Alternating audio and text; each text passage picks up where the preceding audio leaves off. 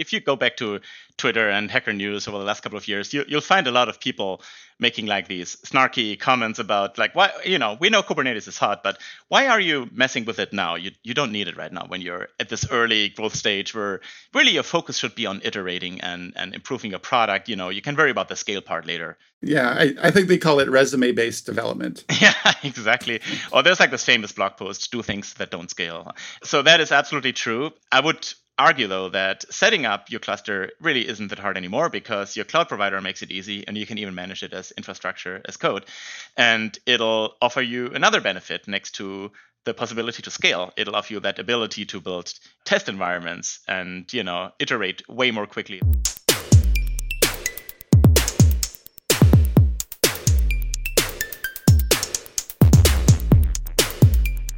CockroachDB is the only bug you'll ever love because it's the only one you don't have to worry about. As a low touch SQL database that automatically handles scale, operations, and uptime, CockroachDB lets you focus on developing. Get your free cluster and a free t shirt at cockroachlabs.com slash stack overflow. Hello, everybody. Welcome to the Stack Overflow podcast, a place to talk about software and technology. I am Ben Popper, Director of Content here at Stack Overflow. And today I'm joined by my colleague Ryan Donovan, who is a content marketer on my team, running the blog and the newsletter. Hi, Ryan. Hi, Ben. How you doing? I'm pretty good. So one thing that we've written about a few times, and which I think we're going to discuss today, is the idea of using, you know, Kubernetes and containerization to rethink how your company is architected we've done a few like sponsored blog posts about this from big co's and had pitches on it. But you know, it feels like overall this is a, a big shift in the industry that's been playing out over the last few years. Yeah, absolutely. And you know, a technology that is just exploding in popularity. What do you think is is driving that? Well, I, I think a lot of uh, software folks don't want to manage their hardware. When a lot of people, a lot of organizations moved to the cloud, it was just easier to handle resources. And now right. you have Kubernetes, which you can treat the resources as code. So this is part of the bigger sort of like infrastructure as code movement. Yeah, I think so. Well, we have a in-house expert coming on the podcast today to discuss it, Max Horstmann, who is a staff software engineer at Stack Overflow and has recently been working on some really cool stuff in-house related to exactly this topic. Welcome, Max. Hey Ben. Hey Ryan. Thanks for having me. Yeah, of course. Great to have you on. So for folks who don't know, you've been with Stack Overflow for I think more than 8 years, you said? Yeah, that's right. I joined back in 2012, so it's been eight and a half years now. Yeah. Very cool. And you were at Microsoft before that? That's right. Spent a couple of years at Microsoft, then took a year off for traveling, which was great, and then I joined this relatively young company back then in 2012, Stack Overflow. Yeah. Right. We've all aged so gracefully together. So, Max, you did a piece for us uh, that I want you to talk about. Maybe you know, step back a minute and sort of tell people like what your thesis is here and how that relates to some of the work you've been doing inside of Stack Overflow, building essentially what, is like new tooling that all of us get to use. Absolutely. So the first couple of years here at Stack, I worked on the talent and jobs team. So for those who don't know, if you're on Stack Overflow, there's also a job board. And if you're looking at a question or answer page on Stack, you'll you'll sometimes see job listings advertised and you can go to the job board and find a job and if you're an employer and you're trying to hire developers, there's also a portal for that, um, Stack Overflow Talent. So that's what I've worked on mm-hmm. for many years. And when I when I joined the company, this was really at an early stage, and we needed to grow the product a lot and iterate a lot. So I mean, it's well established now that what you want to do at an early stage is, you know, lean startup and all that sort of things. That you want to iterate and seek fit, feedback early on, and and then you know make improvements based on that feedback. Get that market fit. Yeah. So getting to product market fit and then based on that, grow the product and scale it. And yeah, so at some point we realized that really the tooling we have for that needs some improvement. And yeah, that's what we're here to talk about today. Yeah, I feel like doesn't didn't one of our co-founders have like a, a famous quote somewhere along these lines? Maybe it was Jeff Atwood from that sacrificial architecture piece, right, Ryan? Am I thinking about this? That uh, performance is a feature basically yes performance is a feature exactly. you can build it in at the beginning or you can add it in later but it's you should treat it as a feature so I thought that was kind of cool. But Jeff Atwood said performance is a feature. Many developers understood this to mean performance is the first thing to care about, but that's not quite right. I like the way that was put. So Max, you were working on talent, and I guess you know, yeah. Just to clarify, we should say, you know, the business of Stack Overflow has been evolving. We're kind of we, we talked about this publicly. It's no secret, moving away from job slots, and we're going to you know use sort of the scale and reach we have with developers uh, to allow companies to do sort of awareness about their products or services or open roles they have for developers. Talk about their brand, and then focus on teams. So job slots was something you did in the past not anymore. But yeah, you have a different sort of take on Kubernetes, which often people talk about as being a little too complex or unwieldy or expensive for a startup to consider. It's something like we said people talk about as maybe a big re-architecture decision. When you, when you've scaled to a certain point and you know you feel like pain points or areas of friction or, or too much overhead is developing, but you feel like maybe that's no longer the case, and then I think you have kind of an interesting implementation of it in house, right? Yeah, exactly. So so to your first point, you're right. Kubernetes is often and still considered to be a relatively complex technology, right? So something mm-hmm. that requires a lot of resources and overhead to create and to manage and, and running your own Kubernetes cluster is certainly something that is a complex task. Right. But, you know, in 2021 now, I think it's fair to say that with all these cloud offerings out there, that you know take care of that for you you know offering kubernetes basically as a utility or as like as a resource i don't mm-hmm. think that is any longer true that you you would need to avoid kubernetes because of its complexity. In fact it's gotten very very straightforward to set up. It takes you a couple of minutes to set up your own cluster. If you you know you mentioned infrastructure as code earlier on. If you're a believer in infrastructure as code you can use tools like terraform to set up your own cluster and basically manage it as code in your version control system. So let me step back for a minute, and I'm sure Ryan will understand this better than I, so I'll let him jump in. But we're talking about like sort of the multiple layers of abstraction. This is just the natural evolution. So first we say, you know, you have got your own server, you've got your own hardware. Then we say, okay, no, you're going to use a rack space somewhere. Oh no, you're just going to spin up, you know, like an AWS instance. And now people are saying, well, it's actually easier and better to use this, you know, containerization technology but okay, even that's too tough. Like we'll let some big company in the background spin that up, and right. we'll use their you know cluster. So you're, you're you're like three, four, five steps away now from setting up your own Raspberry Pi at home when it's time to do this stuff. yeah, I mean, it seems like from my understanding, Kubernetes is basically reducing it all to YAML files, right? Mm-hmm. That just makes it another simpler thing. And if it's all attached to these cloud providers, like why not? Why not get it right. started early? I mean, I guess Max, like maybe in not in layman's terms, but as you know, in, in sort of a summary way, like what does it take? Yeah, just what's what's involved in setting up and running a cluster?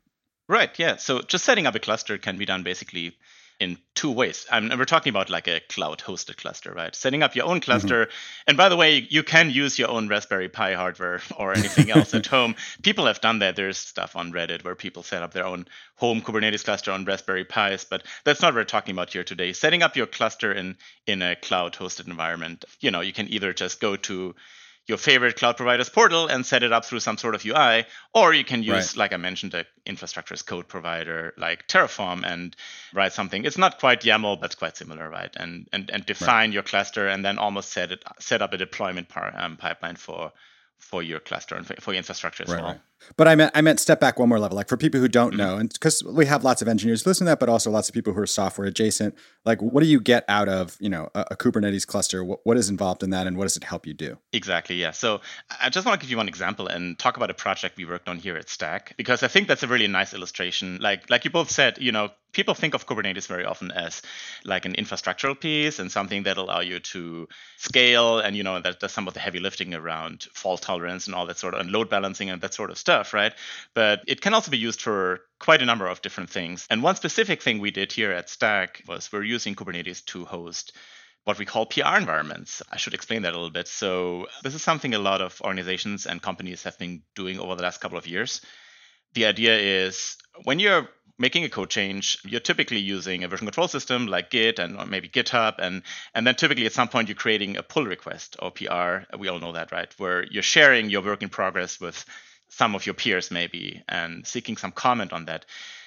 Now the problem is looking at the code will not tell you the whole story, and especially if you want to share that with someone maybe outside of the engineering team let's say someone like you two in marketing or maybe somebody in sales or maybe even somebody in let's say the legal department who knows right, right?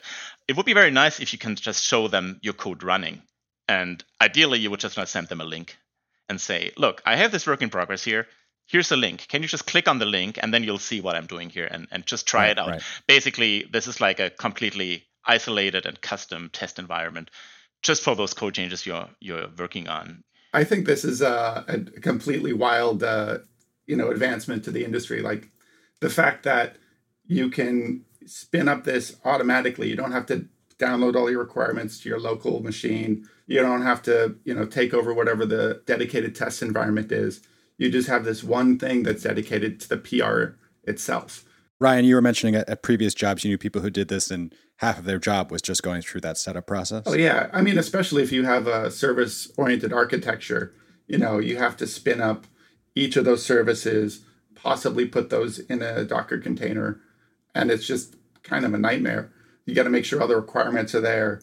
And if one of those requirements is broken, you're right. debugging a thing that shouldn't even be debugged. Yeah, it's super interesting, you know, and especially right as as as more and more of the product lives not, you know, on a floppy disk or CD-ROM that you're going to ship people or, you know, as an on-prem delivery, but as something that is live on the web, you might very well want design or marketing if they're doing copy or product marketing, you know, to be able to look at these things and push the changes, you know, on a on a regular basis. So to me it makes a lot of sense and yeah, is exciting for for people like me who are not software developers themselves but ha- have to work with you loons every day.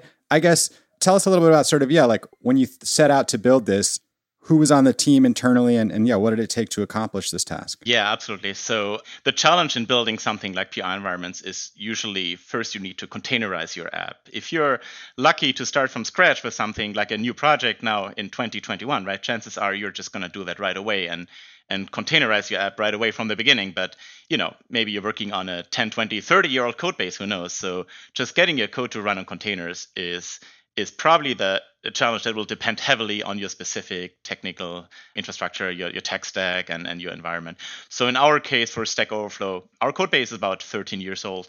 It was written originally in 2008 in C Sharp on .NET Framework, the classical .NET Framework, which, as you know, runs on Windows, right? So it, it usually runs on Windows Server. And, you know, I'm a Microsoftie at heart, and I, I love that technology when it's at its peak. But I would argue that, and I hope my, my friends at Microsoft will forgive me here. I would argue that when it comes to containers and container technology, this is really more like a like a Linux-driven ecosystem. So th- mm-hmm. there is such a thing as Windows containers, and it's uh, theoretically possible to run .NET apps on Windows containers, even on Kubernetes. But this is just not really where the focus of the ecosystem is. And and .NET, .NET framework itself is at this point officially considered legacy technology. Microsoft has like this new thing called .NET Core, now .NET 5. So really one of the first things we had to do here was migrating the code base over to .NET Core. So, so thankfully we had a team of very talented people across the company from um, SRE to the product teams. I was not part of that team myself back then, but they they managed to migrate that old code base over to .NET Core, and you know that was kind of one of the basic building blocks for that.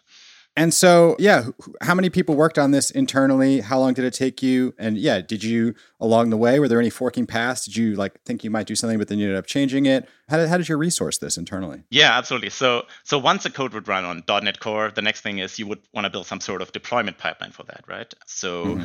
you you want this whole thing to be fully automated. Like every time a developer or designer or really anyone creates a PR, you want to spin up this entire environment from scratch on a Kubernetes cluster so the technology we've chosen we've, we've chosen was using GitHub Actions, which uh, also required us to first migrate our entire code base over to GitHub hosted, so we could use the hosted version of GitHub. And we were using GitHub Enterprise on-prem before, so so there was like another migration project we had to do. And to your point, how many people were involved? Almost the entire product team was involved here because there were like mm-hmm. countless dependencies that needed to be updated in our tooling and our build system and but once we were on the other side, there was like sometime early, middle to last year when we started it, and then we completed it in the fall last year. Once we were on on GitHub hosted, now we had all the tools we needed, right? We had the code on GitHub hosted, we had GitHub Actions as a workflow tool, and then we had the code base on .NET Core. So all we had to do is now containerize it and, and move it over to Kubernetes cluster. And like mm. I hmm. said, we don't need to build our own cluster. We we use one of the cloud providers. We're using Azure, Azure Kubernetes Services, um, AKS. So that piece was already there. We didn't have to build and maintain our own cluster. When you say uh, containerize, does that require any changes to our code base, or is that just building out the Kubernetes code? Yeah, exactly. That's that's an excellent question here. So containerizing mainly means you add, you know, you're using Docker as a tool for that. And just writing a Docker file and getting your code to run in a container is usually the easy part. The hard part is usually to get your code to drop its assumptions about the infrastructure it's running on. So the code base we've been working with had all these assumptions heavily baked in that it would run on servers. Right. Hmm. On Windows Server in a data center specifically, right? So there were like changes all over the place around config, around endpoints and hard coded things, and and that's really where the challenge is. So maybe that's for our listeners as well. If you're if you're thinking about containerizing something and then building maybe test environments in Kubernetes, just getting it to run in a container is not necessarily the hard part, but getting it to behave in a container is probably where you know where you're going to spending a lot of time. I don't know why I've never heard that before, but something about saying the, the assumptions make really humanizes it for me. It makes the mm. code sound like it's alive. I'm not sure why. Yeah. Well, it, it's it seems like this is part of the sort of mo- modernization of the Stack Overflow code base we're doing. With uh, another post we worked on, talked about a lot of the sort of static stuff that was built in to make it a fast code base at the beginning. Oh yeah, Herberto's post, right? Yeah, and and this seems like those worked at the time, but to run these PR environments, we have to modernize things. And so, Max, I know you wanted to offer out sort of a hot take version of this. You know, we talked about it now with some nuance, but you know, like the headline, obviously, so we can so we can get attention is sort of like Kubernetes isn't too complicated, you know, for your startup, or like don't overlook Kubernetes because you think it's too, you know, too complex. Yeah, containerize uh, that, first.